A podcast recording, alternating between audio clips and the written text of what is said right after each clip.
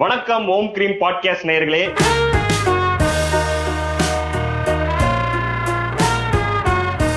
நம்ம நேர்கள்லாம் நேயர்கள்லாம் வந்து நிறைய டாபிக் சஜஸ்ட் பண்ணிக்கிட்டே இருக்காங்க. ஆனா நாங்க என்ன யோசிக்கிறோம்னா நம்ம என்ன இன்னைக்கு பேச போறோம்ன்றது நம்ம என்ன நினைக்கிறோமோ அதான் பேசுவோம். அப்படிதான் சொல்ல வரீங்க? என்னைக்காவது அவங்களோட சஜஸ்ட் பண்ற டாபிக் நம்ம கூட மேட்ச் ஆச்சுன்னா அதை அவங்க சஜஸ்ட் பண்ணதா சொல்லி ஏமாத்தி பேசிடுவோம். கரெக்ட் நாங்க இன்னைக்கு பேசலாம்னு முடிவு எடுத்திருக்கிறது ரொம்ப முக்கியமான டாபிக் நம்ம ஆல்ரெடி காஸ்ட் பேசியாச்சு. காஸ்ட் பேசினா அப்ப அடுத்தது எதை பேசணும்? Reservation is caste based reservation பத்தி தான் பேச போறோம். நண்பா. உண்மை சூப்பர் மேட்ரு அதாவது கேஸ்ட் பேசினாலும் பேசாட்டி எதை பேசினாலும் ரிசர்வேஷன் பேசித்தான் ஆகணும். அதுதான் கண்டிப்பா. ஏன்னா அது மிகப்பெரிய பிரச்சனையா ஓடிக்கிட்டே இருக்கு நண்பா. பல வருடங்களா அதை பத்தி பேசிட்டு இப்ப இருக்காங்க ரீசெண்டா வேற அதை பத்தி ஒண்ணு கிளப்பி விட்டுருக்காங்க. அதை பத்தி. பேசி ஆகணும். ஒரு ஒரு ஒரு தெளிவு வேணும்ன்றதுதான் நம்ம என்ன என்ன பிரச்சனை தெரியுமா நண்பா இதுல? ஏன் பேச மாட்டாங்க நான் சொல்றேன் பாருங்க. ரிசர்வேஷன் ஒண்ணு உங்களுக்கு வந்து நம்பர்ஸ் வந்துருது. முப்பத்தொன்னு நாற்பத்தொன்னு அப்புறம் ஐம்பத்தொரு ஆ. பர்சன்டேஜ் அப்புறம் இருபத்தொரு பர்சன்ட் ஒரே நம்ம ஆளுங்களுக்கு வந்து எதுவுமே வந்து பாத்தீங்கன்னா நம்பர்ஸ் எல்லாம் போன் நம்பர்ஸ் ஞாபகம் வைக்க மாட்டோம் தெரியுமா? நம்ம நம்ம ஸ்கூல் படிச்சும்போது இந்த லேண்ட்லைன் நம்பர்ஸ் ஞாபகம் வச்சதோட சரி. அதுக்கப்புறம் எந்த நம்பர்ஸ் எவனுக்கு தெரியாதுன்ற ஒரு பிரச்சனை இருக்குல்ல. அதனால இந்த நம்பர்ஸ் எல்லாம் வரணும் என்ன ஆயிடுறோம்னா ஃபுல் கன்ஃபியூஷன் ஆகி அந்த டாபிக் குள்ளே போறது இல்ல விடுங்கப்பா அது என்ன இருக்கு? எல்லாம் நல்லா தான் இருக்கு அது போயிருவோன்றதா அதுல ம், மெயின் மேட்ரு. ஆனா இப்போ நம்ம இந்த ரிசர்வேஷனை வந்து நம்ம வந்து டெடிகேட் பண்ணலாம் அதுன்னு நான் பிளான் சரி சரி. இந்த பாட்காஸ்ட வந்து நம்ம டெடிகேட் பண்ண போறோம். யாருக்குன்னா ஒரு ஒரு செட் ஆஃப் பீப்புளுக்கு சரி. ஃபர்ஸ்ட் யாருன்னா நீங்க யாருக்கு டெடிகேட் பண்ணா பண்ணலாம். நான் மட்டும் தான் பண்ண வச்சுக்கிறேன். ஃபர்ஸ்ட் நான் யாருக்கு டெடிகேட் பண்றேன்னா. இப்பெல்லாம் யாருப்பா சாதி பாக்குறா? அப்படின்ற ஒரு ஒரு இனத்தினருக்கும் செகண்ட் வந்து ஆண்ட பரம்பரை நாங்க அப்படின்றவங்களுக்கும் அதுக்கப்புறம் வந்து சாதி சர்டிபிகேட் கிழிச்சு போட்டீங்கன்னா சாதி சுத்தமா அழிஞ்சிரும் அப்படின்னு சொல்றது சாதி சாதியை பத்தி பேசாம விட்டாலே எல்லாம் மறந்துருவாங்களே மறந்துடுவாங்க நீதான்ப்பா பேசி பேசி அதை கிளப்புறேன்னு சொல்ற மாதிரியான அறிவு ஜீவிகளுக்கு இதை வந்து நம்ம நீ- ரிசர்வேஷன் கேட்டுதான் உன் சாதி பேரை சொல்ல வேண்டி வருது. புரியுதா? இல்லன்னா தெரியவே தெரியாது அது மறந்து வளர்க்கிறார்கள் என்பதை ஆணித்தமாக பதிவு செய்து கொண்டிருக்கும் மனிதர்களுக்கு நம்ம இதை வந்து டெடிகேட் செய்யறோம் அன்பா நான் வந்து யாருக்கு முக்கியமா இதை பேச நினைக்கிறேன்.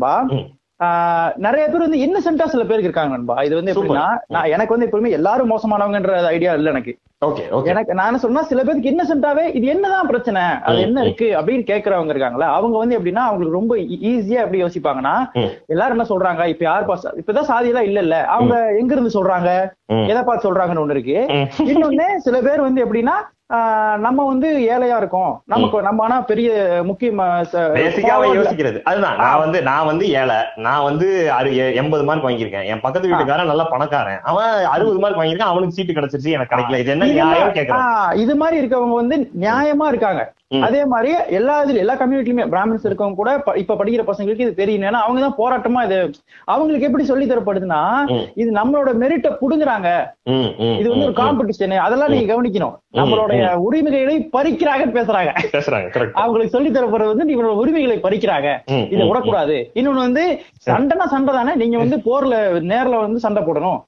அப்படின்றது. இதுதான் இங்க இருக்க பிரச்சனை. சோ அதுக்கு தான் நம்ம வந்து இத வந்து கொஞ்சம் நமக்கு புரிஞ்ச லெவல்ல சரிய வைக்கலாம் அப்படின்ற ஒரு ஐடியா இதுல ஃபர்ஸ்ட் நண்பா ம். ஃபர்ஸ்ட் என்ன நம்ம கத்துக்கணும்னா தமிழ்நாட்டுல என்னென்ன மாதிரியான வெரைட்டியா அது பிரிக்கப்படுறாங்கன்றதான் நம்ம மேட்டர் ரொம்ப சிம்பிளா okay BC MBC SC ST okay okay okay பிற்படுத்தப்பட்டோர் மிகவும் பிற்படுத்தப்பட்டோர் அப்புறம் ஷெட்யூல் காஸ்ட் ஷெட்யூல் ட்ரைபு ஆமா ஆ?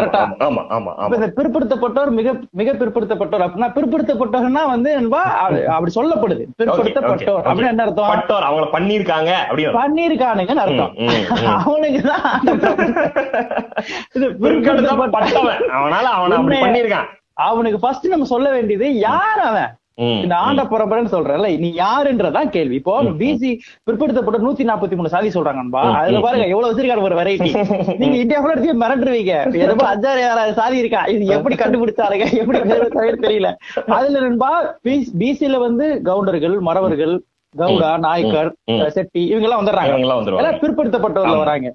அதுக்கப்புறம் பேக்வர்ட் கிளாஸ்ல வந்து வன்னியகுல சத்திரியர் இவங்க எல்லாம் இவங்க எல்லாருமே நண்பா என்ன பிரச்சனைனா. இவங்க மோ- எல்லாத்தையும் நம்ம சொல்லல. இதுல முக்- முக்கியமா இந்த டிக்டாக் செலிபிரிட்டிஸ் இருக்காங்களா இதுல இருக்கவங்க. அவனுங்க வந்து இதுல ஆண்ட பரம்பரை. எதை ஆண்டான்னு உங்களுக்கு தெரிய மாட்டேது இவனுக்கு நிலைமை இல்ல நண்பா. இவங்க பிற்படுத்தப்பட்டோர். அதாவது இவர்களை பிற்படுத்தி வச்சிருந்தாங்கன்றது டேர்ம் நான் சொல்றது என்னன்னா யார் ஓபிசி அது யாருன்னா இவன் என்ன நினைச்சுக்கிறான்னா அது யாரோ நினைச்சுக்கிறான். அது யாரோ அந்த ஏரியா முக்குல இருப்பாங்கல்ல அவங்கப்பா. அப்படி நம்ம ராஜ குலத்துல வந்து நினைச்சுக்கிட்டு இருக்கான். அப்படி கிடையாது. அது வந்து ஃபால்ஸ் இன்ஃபர்மேஷன் டியூட் நீ வந்து நீ தான் பிற்படுத்தப்பட்டோர். இன்னொன்னு ரிசர்வேஷன்னால நீங்க உங்களுக்கு தெரியும் நீங்க ரிசர்வேஷன் எப்படி பாப்பானுங்கன்னா ரிசர்வேஷன் எல்லாரும் என்ன நினைச்சிட்டு இருக்காங்கன்னா ஏதோ இவங்களுக்கு மட்டும் ஷெட்யூல் கேஸ்டுக்கு மட்டும் கொடுக்கறதா ரிசர்வேஷன் நினைச்சுக்கிட்டு இருக்கான். எஸ்சி எஸ்டிக்கு கொடுக்கப்படக்கூடிய சலுகைகள் நினைச்சுக்கிட்டு இருக்கான். ஆனா இவனுக்கு தான் அதுல மிகப்பெரிய சலுகைகள் இருக்கு. சலுகை இல்ல. இவனோட உரிமை அது. இவனோட உரிமை எல்லாருக்கும் உரிமை தான் ரிசர்வேஷன் வந்து அனைத்து இவங்க இந்த யார் யாருக்கெல்லாம் கொடுக்கப்பட்டிருக்கோ அவங்களோட உரிமை நண்பா உரிமை அத ஃபர்ஸ்ட் நம்ம நம்ம ஃபர்ஸ்ட் பாயிண்ட் என்ன நம்ம சொல்லணும்? பிற்படுத்தப்பட்டவர் யாருன்றதான் நம்ம சொல்ல விரும்புறது. இப்ப நம்ம சொல்ல பேசப்படுற வண்டியர் குளத்துல இருக்கவங்க கவுண்டர்கள் இவங்க எல்லாருமே பிற்படுத்தப்பட்டவர்கள் வராங்க. ஆனா இவங்க எல்லாம் என்ன நினைச்சுக்கிறாங்கன்னா நம்ம ராஜா பரம்பரைன்ற மாதிரி எங்க இருந்து இதை பிடிச்சாங்கன்னு எனக்கு புரியல. அது நீங்க ஹிஸ்டரி நோண்டிங்கன்னா இவனுக்கு இந்த இன்ஃபர்மேஷன் எங்கடா கிடைச்சுனே தெரியல. அவன் கொஞ்சம் ஹிஸ்டரி படிச்சாலும் தெரிஞ்சிடும் டேய் நம்மள வந்து இவனுக்கு வாழவே விடலன்றது தெரிஞ்சிடும் நண்பா இல்ல. அவன் அவன் வந்து அவன் சொல்ற மாதிரி ஹிஸ்டாரிக்கலா வந்து அவன் ஒரு காலத்துல வந்து இருந்தாலுமே அதுக்கப்புறம் என்ன நடந்தது? ஒன்ஸ் அட்வென்ட் ஆஃப் ஆரியன்ஸ் வந்ததுக்கு அப்புறம் என்ன நடந்திருக்கு? அதுக்கப்புறம் அதுக்கப்புறம் வந்து அவன் என்ன நிலைமையில இருந்திருக்கான்? இன்னைக்கு என்ன நிலைமையில இருக்கான்றது பேசணும். அதுதான் இம்பார்ட்டன்ட் நான் சொல்றது என்னன்னா இவனுக்கு அப்ப அந்த அந்த அந்த ஐடியா ஃபர்ஸ்ட் அண்டர்ஸ்டாண்ட் பண்ணணும். அதுக்கு எக்ஸாம்பிளா சொல்றான்பா நம்ம இப்ப வந்து ஒரு மூணாயிரம் வருஷத்துக்கு பின்னாடி இந்த கீழடி எல்லாம் சொல்றாங்களா அப்புறம் இங்க இருக்கு முக்கியமான மேட்ரு இல்ல இந்த வருஷங்கள் சிலது கொஞ்சம் எங்க கிட்ட மாறலாம் தேதிகள் மாறலாம் அதை தூக்கிட்டு வந்துடக்கூடாது. ஏய் மூணாயிரத்தி முன்னூறுபா நீ என்ன பேசக்கூடாது. என்ன சொல்றாங்க கண்டு அப்படின்னா நீ கண்டுபிடிச்சு அதை கரெக்டா சொல்லி யார்ட்டையாவது போய். நமக்கு ஒரு தோராயமோ ஒரு ஐடியா கிடையாது அதுல தான் பேச முடியும். சும்மா பண்ணக்கூடாதுன்றதா மூணாயிரம் வருஷத்துக்கு பின்னாடி இந்த கீழடி மேட்டர் சொல்றாங்களா அங்க வந்து படிச்ச குயவர்கள் இருக்காங்க அண்டர்ஸ்டாண்ட் பண்ணணும். குயவர்கள் படிச்சிருக்காங்க. சோ படிச்சு அத வந்து அதுல பேர் எழுதிருக்காங்க. குயவர்கள் பானை செய்பவர்கள். பானை செய்பவங்க வந்து அவ்வளவு புரியுங்க அப்படியா? அது வந்து நான் எனக்கே குயவர்கள் புரியுது. அந்த வார்த்தையை கரெக்டா ப்ரொனவுன்ஸ் பண்றேன். மக்களுக்கு புரியாதா? அப்ப வந்து அந்த குயவர்கள் வந்து எழுதியிருக்காங்கன்னா என்ன அர்த்தம்னா அங்க எல்லாருமே படிச்சிருக்காங்க. அப்படின்னு அர்த்தம். எஸ்பெஷலா அங்க வந்து விமென்ஸும் படிச்சிருக்காங்க. எல்லாருமே படிச்சிருக்காங்க அந்த அப்படி இருந்துச்சு. அதுக்கப்புறம் எப்ப இந்த வேத காலங்கள்னு சொல்றாங்களா இண்டஸ் சொல்ல இண்டஸ் தான் இது வரைக்கும் பழசுறாங்க அதுக்கு அதுக்கு அதுக்கு அதை விட பழசுதான் கீழடி சொல்றாங்க. இண்டஸ்லயுமே இண்டஸ்லயுமே வந்து பெண் லேடி போயட்ஸ் இருந்திருக்காங்க எல்லாருமே படிச்சிருந்திருக்காங்க. இந்த சோசியல் கிளாசிபிகேஷன் எல்லாம் கிடையாது. நண்பா இந்த அந்த காலத்துல அதாவது எட்ஜுக்கு போயிட்டீங்கன்னா எல்லாருமே கேட்டா இருக்காங்க. நீங்க இந்த வேத காலங்கள்னு சொல்றாங்க நண்பா அது எப்ப நீ சொல்றியோ அப்ப இருந்து. அதுல இருந்துனா பிரச்சனைகள் வந்து உருவாக்கப்படுது. வேத காலங்கள்ல வர பிரச்சனைகள் தான். இங்க இருக்க நம்ம எல்லா பார்க்கக்கூடிய எல்லா பிரச்சனையுமே ஃபார்ம் ஆகுதுன்பா அதுக்கப்புறம் வரக்கூடிய மன்னர்கள் எல்லாமே அதன் பேஸ்ல தான். அதாவது அந்த ஆக்ட் பேஸ்ல அந்த டெக்ஸ்ட்ல அந்த வேதிக் டெக்ஸ்ட்ல என்ன இருக்கோ அதை வச்சு ஃபாலோ பண்ண ஆரம்பிக்கும். அதை ஃபாலோ பண்றாங்க. அதுதான் இங்க இருக்கு. அதுதான் இங்க பிரச்சனையா உருவான ஃபர்ஸ்ட் ப்ராப்ளமா உருவாகுது. ஓகே ஓகே அது அதான் அதுல வந்து இப்போ முக்கியமான மேட்டர் எக்ஸாம்பிள் சொல்லணும் அந்த கல்ச்சர் எப்படி இப்ப எதுக்கு நம்ம இங்க இருந்து அங்க பேசுறோம்னா அதுதான் இதுக்கான பதில். புரியுது. இங்க நம்ம அந்த அந்த இதே பேச முடியும். எப்படி இருந்துச்சுன்றது தெரிஞ்சாதானே இப்ப எப்படி இருக்கும்ன்றது தெரியும். Super super. அது என்னன்னா ஒரு ஒரு இது என்னபா ஒரு கீட்டுன்னு சொல்லி ஒரு மேட்டர் இருக்கு. கீட்டுன்னு ஒரு கட்டுரை. அதுல வந்து வெளி கீட்டுன்னு ஒரு இது சம்திங் அதுல வெளியின் ஒரு கட்டுரையில சிவசுப்பிரமணியம் எழுதுறாரு. அவர் என்ன சொல்றாருன்னா மனு தான் ஃபாலோ பண்ணி அந்த ராஜாக்கள் வந்து அந்த அங்க வந்து ஆட்சி பண்ணிக்கிட்டு இருந்தாங்க. மனு தர்மம். மனு தர்மம் மனுன்றவர் இஸ் a fantastic person தன்பா. you would have never met such a person in the history of the human kind brilliant person. நீங்க அவரை பத்தி அந்த பிரில்லியன்ஸ் அன்னைக்கு ஆயிரம் வருஷம் ரெண்டாயிரம் வருஷம் இப்ப வரைக்கும் ஓடிட்டு இருக்கு. அவ்வளவு பிரில்லியன்ஸ் ஓடுது. அவ்வளவு பிரில்லியன்ட் அதாவது அதுக்கப்புறம் மனு தாங்கி பிடிச்சிருக்காங்க இல்ல ஆமா. இவர்கள் வந்து இன்னும் பிரில்லியன்டா நம்ம வந்து பார்க்க முடியும். ஏன்னா ஏன்னா அது நீங்க பாருங்க அவர்களோட இதை வந்து நீங்க அண்டர்ஸ்டாண்ட் பண்ண முடியாத அளவுக்கு சித்து ஜிலாரியா இருக்காது நம்ம அவ வந்து என்னன்னா அந்த டைம்ல வந்து ஒரு பனிஷ்மெண்ட் வச்சிருக்கான் பாருங்க.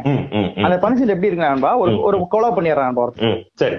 ஒரு கொலை பண்ணவனுக்கு தண்டனை கொடுக்குறாங்க. அப்ப ஃபர்ஸ்ட் கொலை பண்ணவன் யாருன்னு பாக்குறாங்க யாருன்னா ஒரு பிராமண சக்திரியன் வைசியன் சூதரன் பஞ்சமர்கள். இந்த மாதிரி அஞ்சு கிட்ட இருக்கு.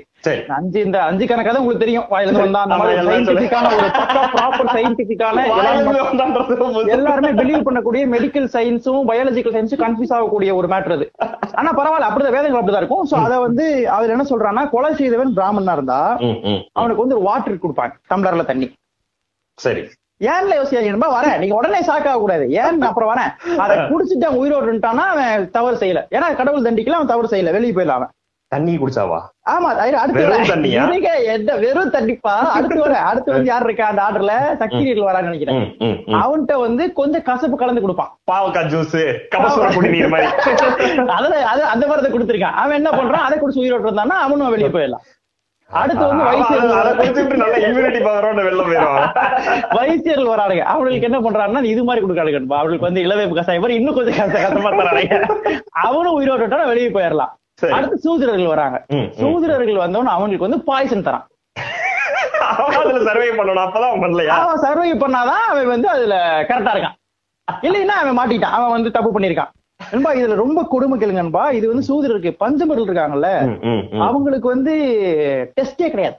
ஓகே டைரக்டா பனிஷ்மெண்ட் தான். தப்பு பண்ணி தான் அவனை கொண்டுறலாம் அவன் பஞ்சமலாச்சு கண்டிப்பா பண்ணிருப்பான். அவன் பண்ணிருப்பான் அப்படின்னு இந்த இந்த சிஸ்டம் அங்க இருந்திருக்கு இந்த மாதிரியான. சிஸ்டம்ல தான்.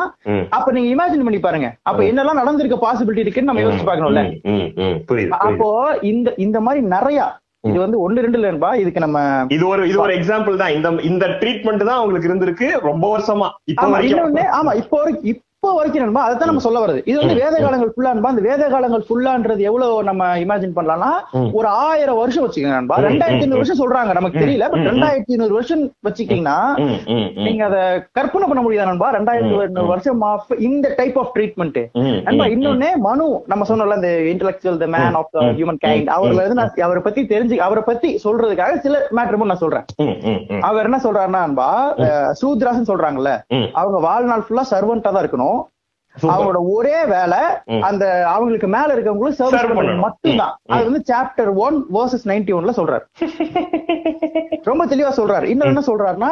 ஒரு இன்னொரு ஒரு இன்ஃபியர் அதாவது தாழ்த்தப்பட்டன்னு சொல்றாங்கல்ல இப்ப. சூத்ரா இருக்காங்கல்ல அவன் ஒரு சுப்பீரியர் காஸ்டுக்கு ஈக்குவலா ம். உட்கார்ந்துட்டானா அவனோட பட்டக்ஸ அறுக்கணும். Chapter two chapter two verse two eighty one இதெல்லாம் யாரு? நம்ம இவரு the மனு தி மேன் அப்புறம் இதை விட ரொம்ப பியூட்டிஃபுல்லான ஒரு மேட்டர் ம், ஒரு. பிராமணன். காம இச்சை தீர சூத்திர பெண்ணோட உறவு கொள்ளலாம். ஓகே ஆனால் அது விளைவாக குழந்தை பிறந்து அது உயிரோடு இருந்தால் அந்த குழந்தை. ஒரு பிணம் போல் ஆன்- ஒரு பிணம் போன்றதாகும். ஓ. Chapter nine verse one seventy eight. எப்படி? இதெல்லாம் வந்து லைட்டா அப்படி அப்படி அப்படி அப்படி அப்படி இருக்கிறதுல என்னமா இத ஒருத்தர் எழுதியிருக்கான். இதன் அடிப்படையே ஆட்சி இப்படி ம். ஏன்னா இதுல அவனுக்கு சுப்பீரியாரிட்டி கிடைக்குது. இதுல அதான் நண்பா இங்க இந்த பியூட்டியே வந்து இதுல வந்து கிரேடட் இன்இக்வாலிட்டி தான். அதாவது இவனுக்கு கீழே இவன் இவனுக்கு கீழே ஒருத்தனுக்கு கீழே எல்லாம் சொல்லிட்டா எல்லாம் சண்டை போட்டுருவீங்க. சண்டை அதனால உனக்கு கீழே போடுவாங்க ஒருத்தன் வச்சிருக்கடா பயப்படாதடா. அதனாலதான் அவனுக்கு human mind brilliant mind kind of humankind நான் சொல்றேன்.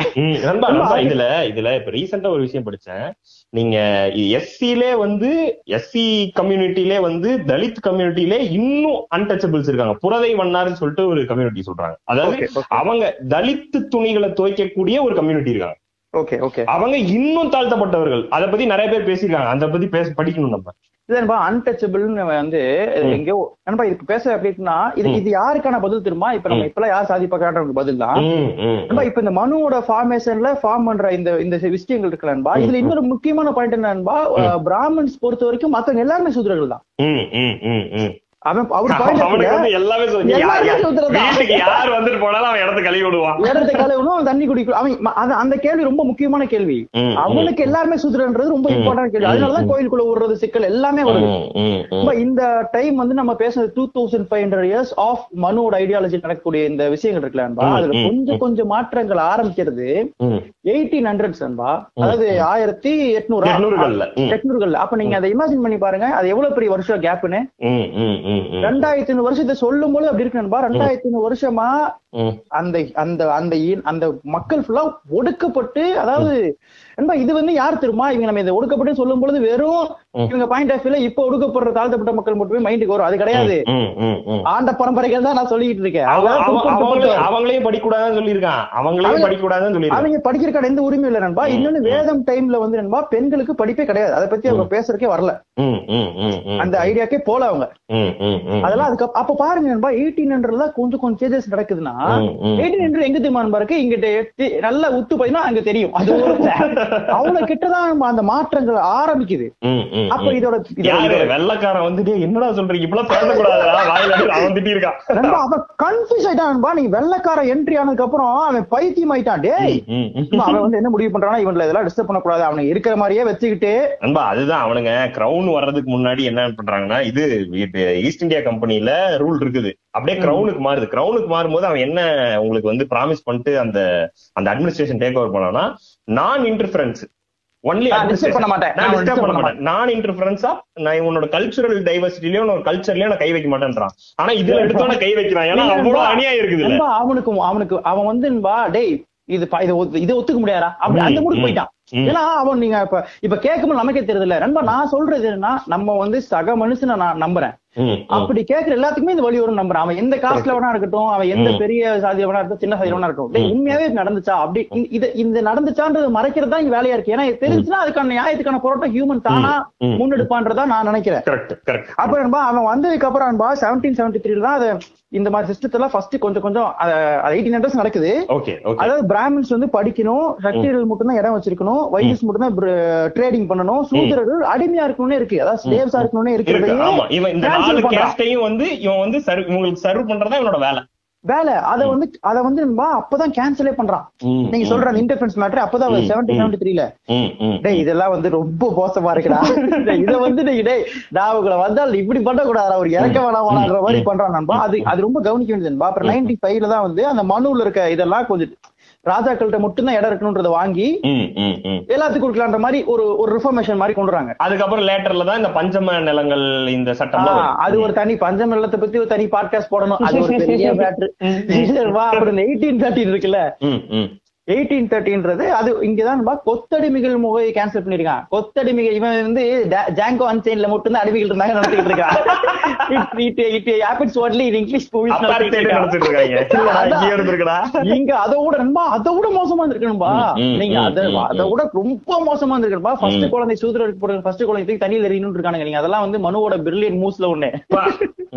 நீங்க கற்பனையே பண்ண மாட்டீங்க. நான் சொல்றது உங்களுக்கு பொய் மாதிரி இருக்கும். டே சத்ரியா படிச்சுதான் பேசுறியா நாளைக்கு கத்தி தூக்கிட்டு வர போறான் உங்களுக்கு இருக்கும். நீங்க தைரியமா இருக்க அதை படிச்சுதான் வரணும். படிச்சாலும் இது வரமாட்டா உங்கள்ட்ட. கொத்தடிமைகளை எயிட்டீன் தேர்ட்டின் தான் கேன்சல் பண்றான். அப்ப நீங்க எங்க நண்பா இருக்கு? எயிட்டீன் தேர்ட்டி ஃபைவ் நண்பா. நண்பா ஏன் வருஷங்கள் சொல்லிட்டு இருக்குன்னா அந்த வருஷங்கள் முக்கியம். அது உங்களுக்கு புரியுது ஏன்னா அப்பதான் அந்த ஒரு ஐடியா எப்ப நடந்திருக்கு உனக்கு தெரிஞ்சுக்கணும்ல. தெரியணும் எயிட்டீன் தேர்ட்டி ஃபைவ்ன்றது உனக்கு இது ஒரு சின்ன இங்க நடக்குதுன்றது தான் சொல்றேன். எயிட்டீன் தேர்ட்டி ஃபைவ் தான் சூத்ராஸ் கேன் சிட் அந்த சேர்ன்றதே வருது. அப்ப பாருங்க. அப்ப வந்து சொல்லிருக்கான் வாயில அவ்வளவுதான். அத சட்டம் அத சொல்லி சட்டமா இவன் இல்ல இவன் ஒண்ணுமே பண்ணல இவன் விட்டுருந்தியா இப்ப பண்ற மாதிரி பண்ணிருப்பான் அதெல்லாம் தேர்ட்டி ஃபைவ்ல வந்து ஒரு சட்டம் கொடுக்குறான் சூத்ராஸ் கேன் சிட் அந்த சேர்னு. ஆனா போன வருஷம் முந்தின வருஷம் வந்து நீங்க வந்து இவங்களுக்கு நீங்க சொன்ன மாதிரி டீச்சர்ஸ்க்கு வந்து தலித் டீச்சர்ஸ்க்கு தனி இதுல தனி பானையில தண்ணி வச்சிருக்கான். தலித் பசங்களை இதுல மத்த பசங்களோட உட்கார வைக்காம தள்ளி உட்கார கீழே கீழே உட்கார வைக்கிற பின்னாடி உட்கார வைக்கிற ரெண்டாயிரத்தி ஐநூறு வருஷமா இருந்த கொடுமை. எயிட்டீன் தேர்ட்டி ஃபைவ்ல உட்காரலான்னு சட்டம் சொல்றானுங்க. கால் மேல கால் போட்டு உட்கார்ந்ததுக்கு ஒருத்தன் அடிச்சே கொண்டானுங்க ஒரு வருஷத்துக்கு முன்னாடி. டூ தௌசண்ட் நைன்டீன்ல அப்ப எங்க சாதி இருக்கு? அப்படின்ற கேள்வி நம்ம மறுபடியும் வந்து கேட்க வேண்டியதா நாமக்கல்ல நாமக்கல்ல ஒரு பையன் இந்த ஃபர்ஸ்ட் ஸ்டாண்டர்ட் செகண்ட் ஸ்டாண்டர்ட் பையன் ஒரு பையன் வந்து கிளாஸ்ல பாத்ரூம் போயிடுறான். சின்ன பையன் குட்டி பையன். அத அந்த கிளாஸ்ல இருக்கக்கூடிய அவனோட கிளாஸ்மேட்ட அவன் தலித் பையன்றதுனால அவனை வச்சு அல்ல சொல்லிட்டு ஒரு மிஸ் பியூட்டிஃபுல்ல அது அவங்க டீச்சர் ஆக்சுவலா அவங்க டீச்சர் பாடம் சொல்லி தரக்கூடிய ஆட்கள். ரொம்ப மதிக்கணும். அவங்கள ரொம்ப மதிக்கணும் நம்ம. ஆமா ஆமா. சொன்னாலும் கூட கேட்டிருப்பான் அந்த பையன். அவன் அவனை நம்ப வச்சுறாங்க. மைண்டுக்குள்ள வந்து அவனை. இதெல்லாம் என்ன வயலன்ஸ் வரும்னே தெரியல. இதுல இதுல ஒரு இதே மாதிரி ஒரு விஷயம் எந்த ஊர்லன்னு தெரியல. ஒரு ஒரு தலித் பையனை வந்து பாத்ரூம் கழுவு வச்சிருக்காங்க. எந்த ஊர்லன்றத நீங்க வந்து ஏன் பயப்படுறீங்க? இல்ல எந்த ஊர்னு தெரியல எனக்கு. இல்ல நான் ஏன் பயப்படுறீங்கன்னா ரேண்டமா ஒரு நாலு ஊர் சொல்லுங்க. மதுரை பக்கத்துல ஒரு கிராமம் சொல்லுங்க. திருச்சி பக்கத்துல ஒரு கிராமம் சொல்லுங்க. நீங்க தைரியமா சொல்லுங்க. நீங்க டவுட்டே ஆகாதீங்க. தைரியமா சொல்லுங்க. ஹண்ட்ரட் பர்சன்ட் நடந்திருக்கும். நண்பா ஒரு தலித் பையனை கிளாஸ்ல படிக்கிற பையனை வந்து ஹாஸ்டல்ல தங்கி இருக்கான் அவன பாத்ரூம் ரெகுலரா கழுவு வச்சிருக்கான். அவன் போய் சொல்லியிருக்கான் என்னால கழுவ முடியாதுன்னு. அவங்க அப்பா அம்மா வந்து கதற அந்த வீடியோ இருக்கு. நாங்கெல்லாம் இப்படி கஷ்டப்பட்டோம் தான் என் பையனை வந்து எவ்வளவு பாடுபட்டு நான் கொண்டு வந்து அங்க படிக்க வைக்கிறேன். அங்க அவனை பாத்ரூம் கழுவு விட்டீங்கன்னா என்ன அர்த்தம் இருக்கு? அப்படின்னு கேட்கலாம். நான் அதுதான் சொல்ல வந்தேன். நம்ம அவங்க அதை பண்ணக்கூடாதுன்றதுக்காக அதை கொண்டு போய் படிக்க வச்சா படிக்கிற இடத்துல நீ வந்து நீ கழுவு அதே எதன் அடிப்படையில் அவன் செய்யறான்றதான கேள்வி. நல்லா. நல்லா தெரிஞ்சுக்கணும். நம்ம பாத்ரூம் கழுவுறது பாத்ரூம் கழுவுறது மலம் அழுறதுன்னு பேசிட்டு இருக்கோம். கொஞ்ச நாளைக்கு முன்னாடி நம்ம அப்பாக்கள் கிட்ட கேட்டு நம்ம அப்பான்றதுல கொஞ்சம் தாத்தான்னு வச்சுங்களேன் சிக்ஸ்டீஸ்ல வந்து ட்ரை லெட்டின் தான் ட்ரை டாய்லெட் தான். வீட்டுல வந்து பாத்ரூம் போறது ஒரு பெரிய இதுல சேவ் பண்ணி வச்சுப்பாங்க. தலையில அத ஒருத்தன் தலையில தூக்கிட்டு ஊருக்கு வெளியில கொண்டு போய் கொட்டிட்டு வரணும்? கேட்டுட்டு இருக்க பாய்ஸ் அண்ட் கேர்ள்ஸ் நீ நினைக்கிற மாதிரி சூவேஜ் டேங்க்ல போய் அதுவா சேர்ந்துராது இதுல என்ன பிரச்சனை அப்படி கேட்காத. டேய் இது தூரத்துல இல்லடா. நான் சொல்றது ஒரு அப்பாவோட அப்பாடா. உட்கார்ந்து பேப்பர் படிச்சிட்டு இருப்பார்ல ஏதாவது ஒரு பையன் உட்கார்ந்து பழைய பாட்டு கேட்டுட்டு இருப்பார்ல அமுத கானம். அவர்கிட்ட கேட்டீங்கன்னா சொல்லிடுவேன். நீ அதை விட்டுட்டு உளராத நண்பா. டூ தௌசண்ட் ஃபைவ் இயர்ஸ் நடந்த பிரச்சனைய எயிட்டீன் செவன்டி ஒன்ல தான் நம்ம ரிசர்வேஷன் பேரே அடிபடுது. அந்த டாக்கு இது ரொம்ப தப்பா இருக்குடா. இவனு அந்த எயிட்டீன் செவன்டி ஒன்ல தான் அடிபடுதுன்னா எனக்கு அது அது வெரி க்ளோஸ் அதுக்கப்புறம். முக்கியமா இந்த ரிசர்வேஷன் பேசும்போது நிறைய பேரை பேசலாம் நம்ம. அங்கங்க தெரிஞ்சவங்க மட்டும் நம்ம பண்ணல யாராவது விட்டா கூட ஓகே. முக்கியமா சாகோ மகாராஜ் ஒருத்தர் இருக்காருன்பா சாகோ. மகாராஜ்ன்றவன் ஒரு ஜித்து ஜில்லாடியாவன் ம், வெயிட் ம். கையை யாராவது முடிஞ்சா போய் படிங்க இல்ல டாக்குமெண்ட்ரி தான் பாருங்க நம்ம அவன் வந்து இவ்வளவு பிரச்சனை நடந்துட்டு இருக்கும்போது. அவன் வந்து ஒரு மகாராஜன்பா பெரிய சமஸ்தானம் மாதிரி அந்த மாதிரி பெரிய ஐட்டம் அவன். அவர் சொல்றாரு ஐம்பது பர்சன்டேஜ் ரிசர்வேஷன் கொடுத்துறாரு படிப்புல ஆமா நான் பிராமின்ஸ்க்கு ம், ம். ஐம்பது பர்சன்டேஜ் கொடுத்துட்டுன்பா ம். அந்த படிக்கிறாங்கல்ல அவங்க. எல்லாத்தோட செலவும் அந்த கிங்டம் ஏத்துக்கும் அந்த. அவர் ஏத்துப்பார் சும்மா Super, அவர். அதை ஏத்திட்டு மட்டும் இல்லாம ஒரு பையன் இப்ப இது படிச்சானா என்ன சொல் டீச்சரிங் டீச்சர் படிச்சானா. அந்த வேலை தான் பாக்குறான்னு செக் பண்ணிருக்காரு அவரு Okay, okay, okay, okay. அந்த மாதிரி ஒவ்வொருத்தனையும் கவனிச்சு கண்டிப்பா கொடுத்தே நினைச்சாரு. இதுல இன்னும். இன்ட்ரெஸ்டிங்கான மேட்டர்னா சாஹோ மகாராஜ் தான் அம்பேத்கரை படிக்க வச்சார்.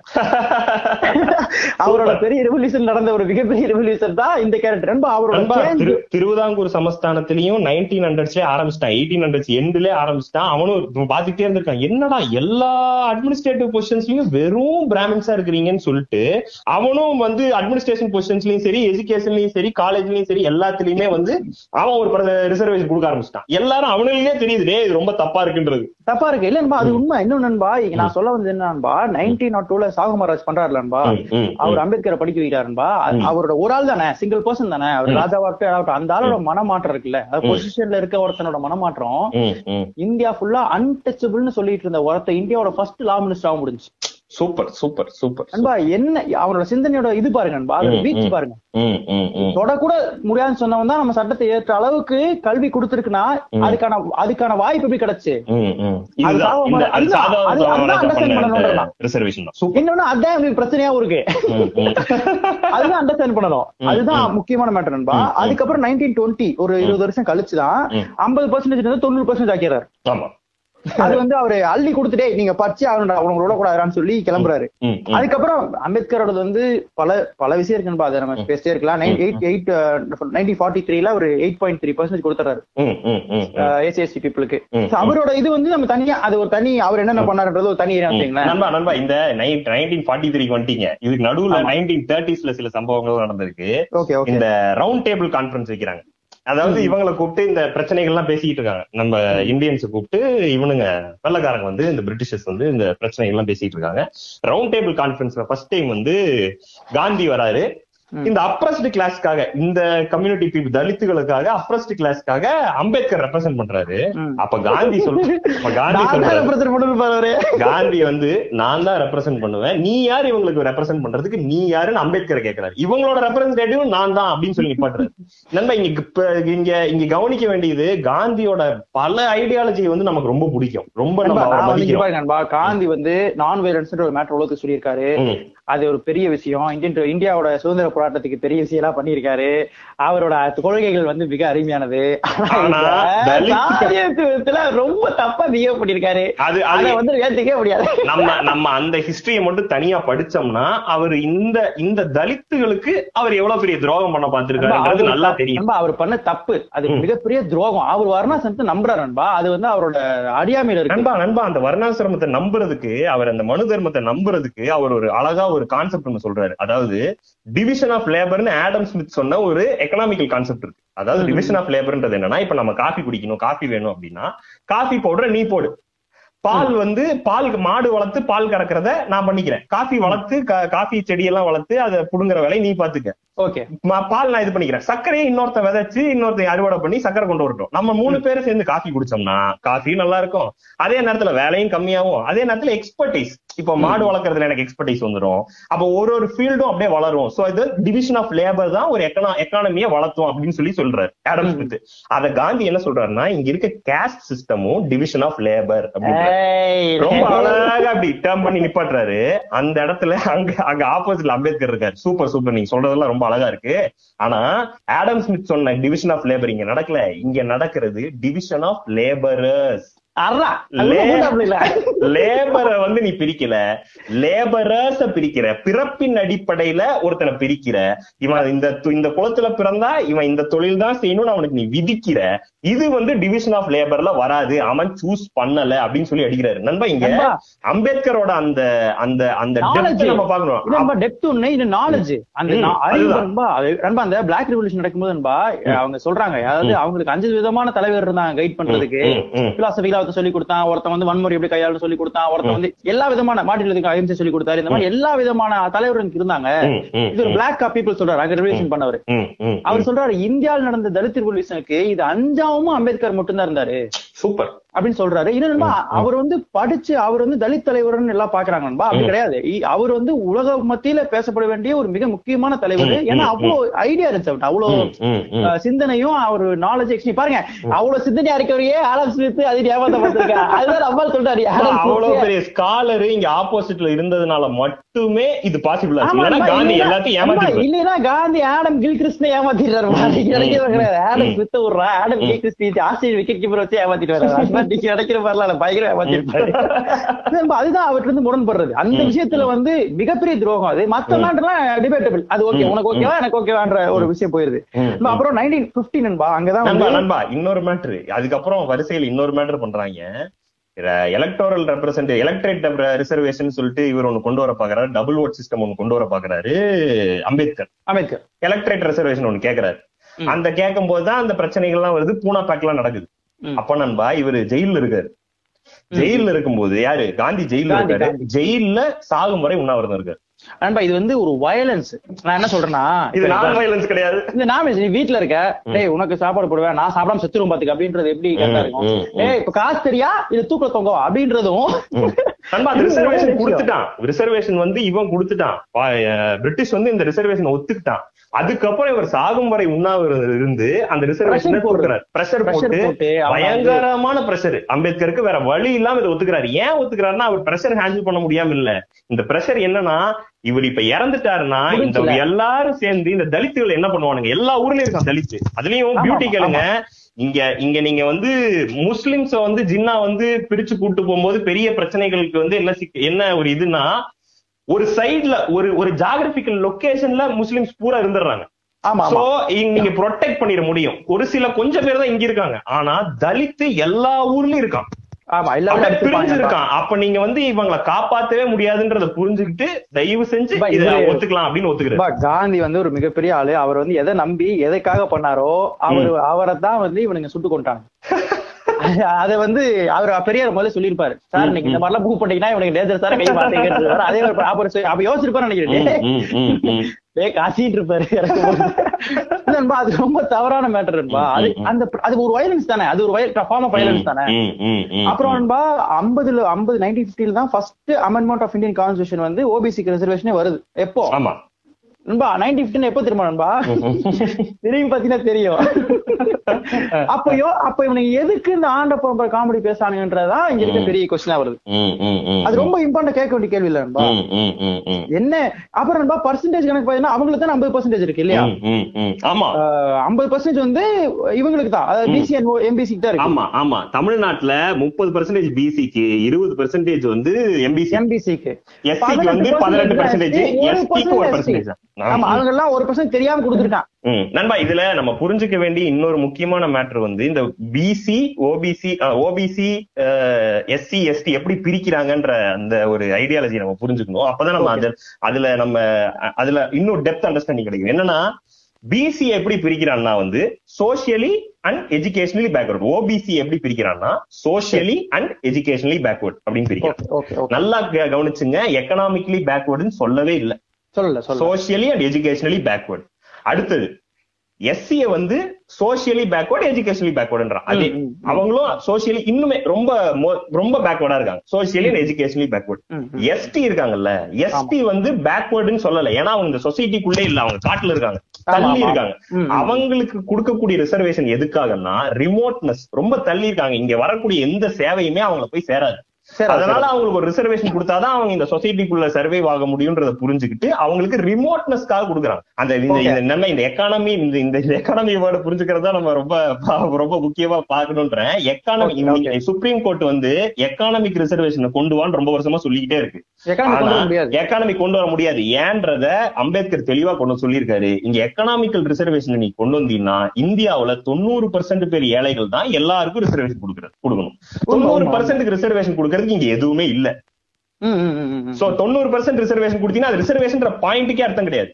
அப்ப எல்லாருமே ரிசர்வ்டு தான் அர்த்தம் correct. நீங்க எக்கானமி பேஸ்டா நீ கொடுக்க வேண்டியது ஸ்காலர்ஷிப் கொண்டு வரணும். இங்க இருக்க இது வந்து ஆன்டி ரிசர்வேஷன்ன்றது வந்து ஆன்டி பாவர்ட்டி ஸ்கீமே கிடையாது. ரிசர்வேஷன்ன்றது வந்து இங்க இருக்க இந்த சோசியலி பேக்வர்டு எஜுகேஷனலி பேக்வர்டா இருக்கிறவங்கள ஒரு பொசிஷனுக்கு கொண்டு வரதுதான். பிசி அண்ட் எஸ்சிய அந்த எலிட்டும் அந்த பவரும் அவனுக்கு கொடுக்கறது தான் இப்ப நீங்க வந்து நீங்க வந்து ஒரு ஊர்ல வந்து ஒரு செட்டியார் கடை போட்டிருக்காரு நீங்க செட்டியார் வந்து ஒரு ஹோட்டல் போடுறாருன்னா ஒரு முதலீடு போட்டு ஒண்ணு போடுறாருன்னா அங்க எல்லாரும் வந்து சாப்பிடுவாங்க. அந்த காசை வச்சு அவர் இன்னும் வளர முடியும். ஆனா. ஒரு தலித் அந்த ஊர்ல கடை போட்டாருன்னா அந்த ஊருக்கு யாரும் வந்து சாப்பிட மாட்டாங்க. சோ பணத்தை மட்டும் வச்சு அவனால முதலீடு பண்ணி அவனால முன்னேற முடியாது. வாய்ப்புகள் வந்து தட்டி பறிக்கப்படும். இன்னும் புரிஞ்சுக்கிறது நண்பா reservation is not for economic development அது. சோசியல் இன்ஜஸ்டிஸ்க்கு எதிராக நடக்கிற போராட்டம். சூப்பர் அதான். ரிசர்வேஷன் அதையும் அதையும் நம்ம குழப்பிக்க வேண்டாம். அப்ப இவங்களுக்கு இவங்க எல்லாம் ஏழைங்களா இருக்கே இவங்களுக்கு என்ன பண்ணு இவங்களுக்கு வேற இது பண்ணி இண்டஸ்ட்ரியல் டெவலப்மெண்ட் பண்ணி ஆன்டி பாவர்ட்டி ஸ்கீம்ஸ் கொண்டு வா ஸ்காலர்ஷிப்ஸ் கொடு. அதுதான் கரெக்டான இருக்க முடியுமே தவிர்த்து இந்த ரிசர்வேஷன் இதுல போட்டு குழப்புனீங்கன்னா நீ. எக்கனாமிக்கல்ல கொண்டு வந்தா எப்படி கொண்டு வருவான்னு நான் சொல்லவா? இப்ப கொண்டு வந்திருக்கான் எக்கனாமிக்கல் வீக்கர் செக்டர் கொண்டு வந்திருக்கான். அது வந்து எப்படின்னா அது வந்து எப்படின்னா இடபிள்யூஎஸ் ம், அவர்கள் வந்து அரிய வகை ஏழைகள் அதை நான் உங்களுக்கு கிரைட்டீரியா சொல்றேன். நான் ஜோக் அடிக்கன்னு நினைக்க கூடாது ஃபர்ஸ்ட் இது வந்து. ஏதோ ஜோக் அடிச்சுக்கிட்டு இருக்காங்க அப்படி நினைக்க கூடாது ம், ம், ம், இவங்க வந்து ஏழைகள். எந்த மாதிரி ஏழைகள்னா அவங்க வந்து எட்டு லட்ச ரூபாய் வருஷம் சம்பாதிக்கணும். எட்டு மாசத்துக்கு அறுபத்தி எட்டாயிரம் 68,000 ரூபாய் வந்து அது கம்மியா- அறுபத்தி ஏழாயிரம் கம்மி சம்பாரிச்சா கூட அவன் ஏழை. ஏழை. அது போக வந்துன்னா அவன் ஒரு அஞ்சு ஏக்கருக்குள்ள இடம் வச்சுக்கலாம். அஞ்சு ஏக்கர் அஞ்சு ஏக்கருக்குள்ள நிலம் இருக்கலாம் அவனுக்கு. அதாவது. நாலு புள்ளி ஒன்பது ஏக்கர் இருந்ததுன்னா அவன் ஏழை கிடையாது. ஏழை. இல்ல இல்ல ஏழை, அவன். வந்து ஏழை. அந்த அஞ்சு ஏக்கர்ன்றது எப்படி கணக்குனா நீங்க வந்து ஒரு ஏக்கர்ன்றது ரொம்ப பெருசு. அஞ்சு ஏக்கர் சுத்தி பாக்குறதுக்கே அரை மணி நேரம் ஆகும். அவ்வளவு இடம் வச்சிருக்கோம் ஏழை. ஆயிரம் ஸ்கொயர் ஃபீட் வீடு வச்சிருக்கலாம். ஆயிரம் ஸ்கொயர் ஃபீட் வீடு வச்சிருக்கலாம் அது ரொம்ப சின்ன வீடா இருக்கும் ஆயிரம் ஸ்கொயர் ஃபீட்ன்றதெல்லாம் வந்து ஆபீஸ் கம்பெனிடா டபுள் பெட்ரூம் அபார்ட்மெண்ட் ஆயிரம் ஸ்கொயர் ஃபீட் ஆயிரம் ஸ்கொயர் ஃபீட் இவங்க எல்லாம் வந்து ஏழைகள்ல வராங்க நண்பா. இது எவ்வளவு பர்சன்டேஜ் மக்கள் இந்த மாதிரி அரிய வகை ஏழைகளா? கஷ்டத்திலயும் இந்த மாதிரி வறுமையிலயும் அறுபத்தஞ்சாயிரம் ரூபாய் சம்பாரிச்சுட்டு சாப்பாட்டுக்கு இல்லாம கஷ்டத்துல இருக்காங்கன்னா. நாலு பெர்சன்டேஜ் இருக்காங்க. நாலு பேர் இந்த மாதிரி அரிய வகை பரிதாபமான பரிதாபத்துக்குரிய ஏழைகள் இருக்காங்க நண்பா. ம், பாவமான நிலைமையில் இருக்காங்க. அவங்களுக்கு வந்து பத்து பர்சன்டேஜ் தலைக்கு கொடுத்துருக்கேன். எக்கனாமிக்கலா இதுல வந்து அப்படியே நீங்க பேரலா ஒரு மேட்டர் பார்க்கணும். இந்தியன் இந்தியால வந்து பாவர்ட்டி லைன் இருக்குல்ல. அது வந்து என்ன என்ன தெரியுமா? முப்பத்தி ரெண்டு ரூபா நீங்க ஒரு நாளைக்கு சம்பாரிச்சீங்கன்னா நீங்க வந்து ஏழை கிடையாது. பாவர்ட்டி லைன்ல இல்லையா? இல்ல முப்பத்தி மூணு ரூபா சம்பாதிச்சிட்டீங்கன்னா நீ பணக்காரன். நீ ஏழை கிடையாது. ஏழை கிடையாது அது வந்து சிட்டில. அப்ப மாசம் பாத்தீங்கன்னா முப்பத்தி மூணு ரூபா மாசம் ஆயிரம் ரூபா தான் வரும். ஆயிரம் ரூபா தாண்டினா நீ ஏழை இல்ல இந்தியன் கவர்மெண்டே சொல்லுது. அதே. இந்தியன் கவர்மெண்ட் என்ன சொல்லுதுன்னா ஐயோ அறுபத்தி ஏழாயிரம் சம்பாதிக்கிறான். அவன் பாவம் ஏழை. அவன் வேற ஐயாயிரம் வேற இருக்கான். இல்ல அது ஒண்ணு இன்னொன்னு அது வந்து சிட்டில. இதுல நீங்க ரூரல்ல பண்ணா இருபத்தாறு ரூபா. இவன் பாவட்டில நான் அழிக்கிறேன் என்ன பண்ணிட்டானா கோடை கீழே. இப்ப பாரு இப்ப பாரு இப்ப என்ன ஏழையாடே முப்பத்தி மூணு என்னப்பா பேசுறா? முப்பத்தஞ்சு ரூபா சம்பாதிக்கிற ஒரு விளாட்டாப்பா இங்க ஒருத்தன் எவ்வளவு சம்பாதிக்க அறுபத்தி ஏழு ஐயோ என்னங்க இது? வருத்தமா கஷ்டமா? அதெல்லாம் முன்னுக்கு வந்துடலாங்க. என்ன அஞ்சு ஏக்கர் நல்லா இருக்கா? இன்னொரு ஏக்கர் வாங்கினா சரியா போச்சு. இப்படி இங்க இவனுக்கு அறிய வேலைகள். நண்பா இதுல பாருங்க இந்த கவர்மெண்ட் எவ்வளவு ஃபாஸ்ட் அதை பண்ணுது பாருங்க ஜனவரி டூ தௌசண்ட் நைன்டீன்ல நண்பா அதை வந்து சட்டமா டுவெல்த் என்னமோ வருது. டுவெல்த்ல சட்டமா நண்பா ஃபோர்டீன்த் அந்த சர்டிபிகேட்டே கொடுக்க ஆரம்பிச்சாங்க குஜராத்ல. ஆல்ரெடி அடிச்சு வச்சுட்டு சட்டத்தை விட்டுருக்கானுங்க நண்பா, இது வந்து இதோட ரிசல்ட் வந்து நமக்கு இவங்களுக்கு புரிய மாட்டேங்குது இது என்ன ஆகுன்றது வந்து நண்பா. இந்த ரிசர்வேஷன் கேக் இன்னொரு இங்க இங்க இன்னொரு கேள்வி. இங்க இவனுக்கு வந்து பெரியார் பெரியார் இல்லாட்டி நம்மள படிச்சிருக்க மாட்டோம் அது எப்படிடா சொல்றீங்க? பெரியார் என்ன பண்ணாருன்னா டே ஜஸ்டிஸ் பார்ட்டி ஆரம்பிச்சது வச்ச எல்லாத்தையும் பெரியார் தான் முன்னின்று. அந்த கொஸ்டின்ல இன்னொரு கொஸ்டின் வந்து நண்பா. திரு திரு திருவள்ளூர்ல பயங்கரமா எழுதியிருக்காரு. அவர் என்ன பெரியார் கத்து கொடுத்தான்னு கேக்குறான். சரி. நான் என்ன சொல்றேன்னா டேய் அப்ப எல்லாருமே படிச்சுதான் தான் இருந்தாங்க. அதுக்கப்புறம் ஒரு ரெண்டாயிரத்தி ஐநூறு வருஷம் ஹிஸ்டரி மறந்துடலாம் சூப்பர் சூப்பர். நண்பா அந்த டைம்ல எல்லாம் படிச்சது அப்ப எந்த பெரியாருக்கும் தேவையில்ல. அம்பேத்கருக்கு தேவையில்ல. கரெக்ட் நீ வந்து அதுக்கப்புறம் நடந்த ரெண்டாயிரத்தி ஐநூறு விஷயத்தை மறந்துடுற. மறந்துட்டு மறந்ததுக்கு அப்புறம் உன்னை படிக்க வச்சது நீ ஒத்துக்கிட்டாலும் ஒத்துக்காட்டி வரலாறு படி அது பெரியார் தான் நைன்டீன் டுவெண்ட்டி ஃபைவ்ல நீதி கட்சி எஸ்எஸ் மேட் ஆரம்பிச்சானுங்க. அப்ப இந்தியான்னு ஒரு விஷயம் இருந்துச்சானே தெரியல. நைன்டீன் டுவெண்ட்டி ஃபைவ் நண்பா இப்ப நம்ம பேச எல்லாத்துக்கும் முன்னாடி போயிருச்சு அது. கரெக்ட் கரெக்ட் கரெக்ட் இது இதுல இதுல வந்து இந்த நீதி கட்சி ஆரம்பிச்சு வச்ச எல்லா இதையுமே வந்து இப்போராட்டத்தை முன்னிலைப்படுத்தி போராட்டத்தை நடத்தினவர் பெரியார். அதுக்கப்புறம் தான் இவனுங்க எல்லாம் இங்க ரிசர்வேஷனை கொண்டு ரிசர்வேஷன் ஒண்ணு தேவை. இங்க இவங்கள இருக்கான் அப்படின்ற அந்த அவேர்னஸ் கிரியேட் பண்ணி இல்லடா நீ தாழ்த்தப்பட்டவன் நான் சொல்றான். அப்படி கிடையாதுடான்னு சொல்றவர் பெரியார் தான் இங்க நின்னுட்டு. நண்பா அது ரெண்டு இன்னொரு முக்கியமான நண்பா. நம்ம சொல்றதை விட்டுருங்க. ராகுலோ மத்தவங்க எல்லாம் சொல்றதை விட்டுருங்க.